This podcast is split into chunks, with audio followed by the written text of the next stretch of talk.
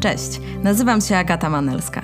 Jestem coachem, mentorką kobiet i założycielką firmy Matki Ekspatki. Wspieram kobiety na emigracji, które dla dobra rodziny porzuciły swoje zawodowe plany oraz własny rozwój. W tym podcaście dzielę się swoimi doświadczeniami i opowiadam o wyzwaniach, jakie niesie za sobą życie na emigracji. Obiecuję, nie zabraknie też opowieści radosnych i śmiesznych. Jeżeli czasem jest Ci trudno, czujesz się samotna i przytłoczona, to ten podcast będzie dla Ciebie idealny. Zapraszam.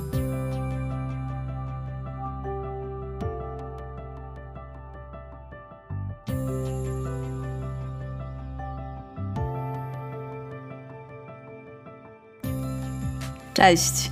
Witam Was bardzo serdecznie w kolejnym już odcinku podcastu Matki Ekspatki. Krótka informacja dla tych z Was, które słuchają mnie e, po raz pierwszy. Ja mam na imię Agata i od wielu lat mieszkam z mężem i dwójką dzieci w Abu Dhabi, stolicy Zjednoczonych Emiratów Arabskich. Z Polski wyjechaliśmy z powodu kariery zawodowej mojego męża. I ja przez pierwszych kilka lat e, byłam niepracującą mamą, której siedzenie w domu w końcu odbiło się czkawką. Doświadczyłam tej emigracji na wiele sposobów, poczułam jej gorzki smak i wiem, jak trudno bywa kobietom, mamom, które poświęcają się rodzinie i rezygnują ze swojego rozwoju zawodowego. Ten podcast powstał po to, żeby je wspierać i pokazać, że to wszystko, przez co przechodzą, co przeżywają i z czym się mierzą, jest normalne. W dzisiejszym odcinku chciałabym poruszyć temat samotności na emigracji. Dlaczego właśnie taki temat wybrałam? Bo uważam, że samotność na emigracji dotyka nas kobiet bardzo dotkliwie. I nie, nie uważam, że dotyczy to tylko kobiet, ale z reguły to my, kobiety, decydując się na porzucenie pracy i rezygnację z własnego rozwoju, doświadczamy tej samotności dużo intensywniej niż nasi mężowie. Ja przez dużą część ekspackiego życia żyłam z samotnością w mocnej symbiozie.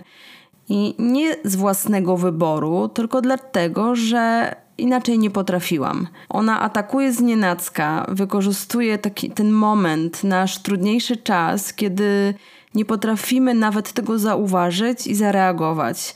I bardzo potrafi to emigracyjne życie zepsuć i pozbawić kolorów. I właśnie w dzisiejszym odcinku chciałabym przyjrzeć się przyczynom samotności na emigracji i poszukać sposobów na e, jej oswojenie.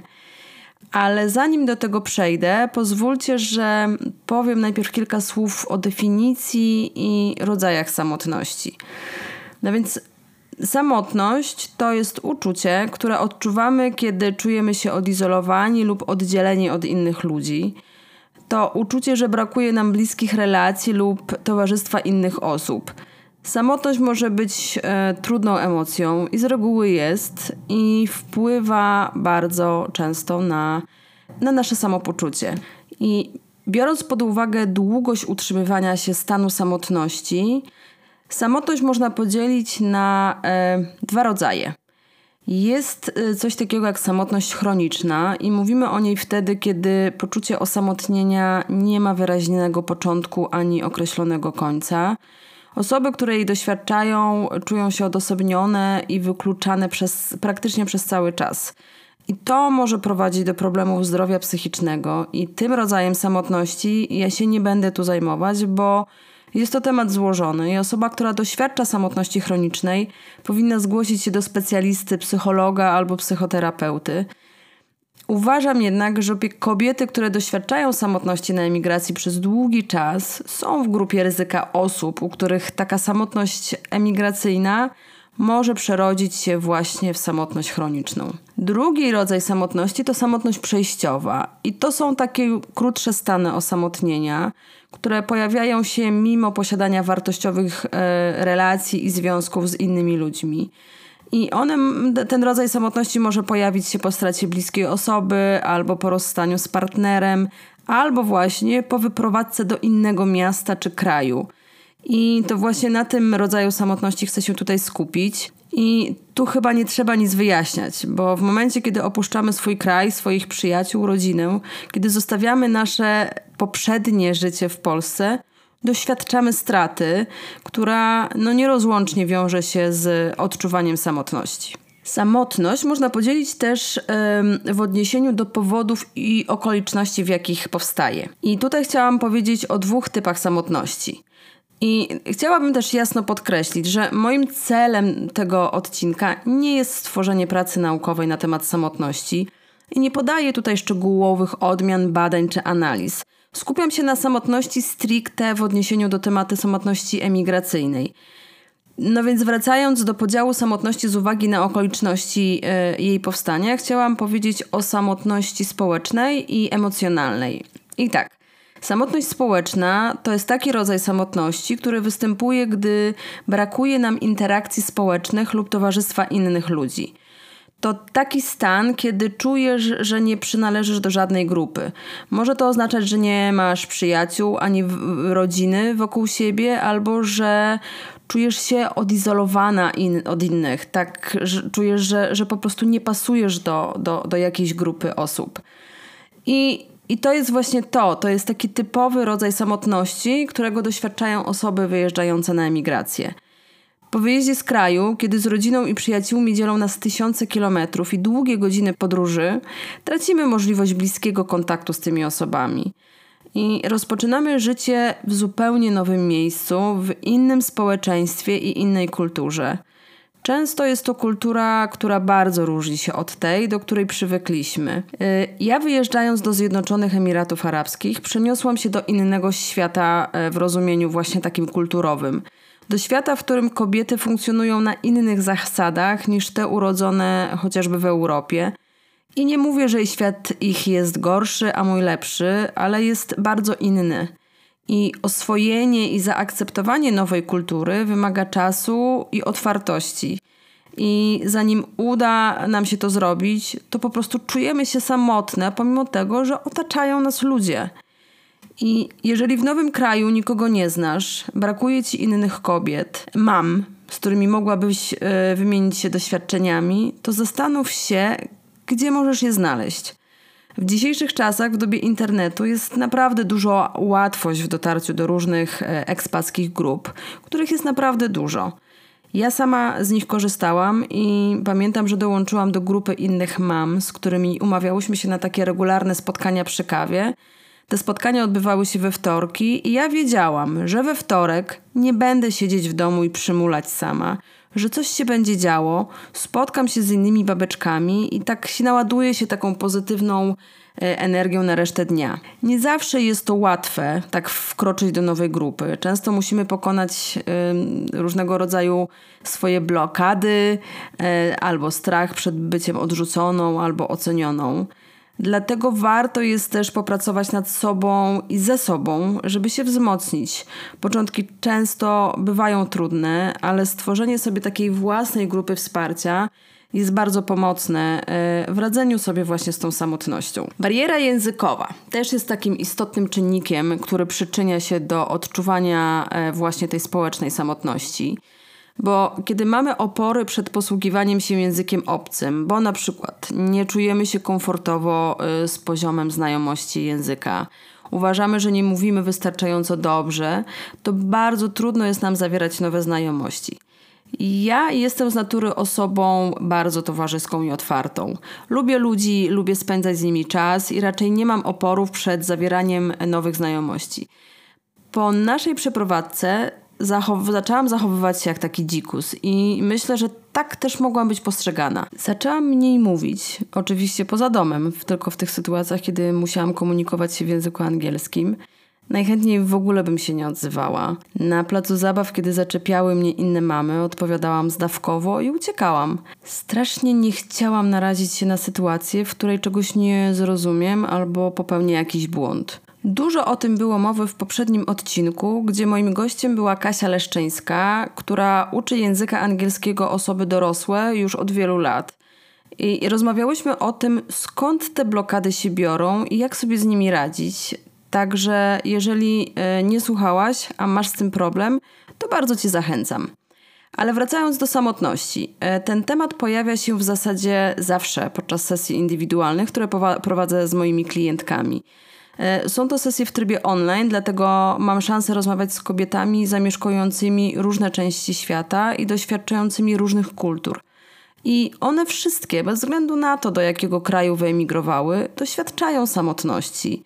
Podczas naszych spotkań w pierwszej kolejności szukamy powodów odczuwania samotności, bo w zależności od tego, czy dominującym powodem jest na przykład rozłąka z rodziną, czy bariera językowa utrudniająca nawiązywanie nowych kontaktów, potrzebne są różne działania. I kiedy klientka jest już bardziej świadoma przyczyn swojej samotności, kiedy zrozumie, że zupełnie normalne jest to, że ją odczuwa, łatwiej jest jej przejść do kolejnego etapu, jakim jest szukanie rozwiązań. I one mogą być bardzo różne, bo znowu zależą od tego, czym samotność jest spowodowana.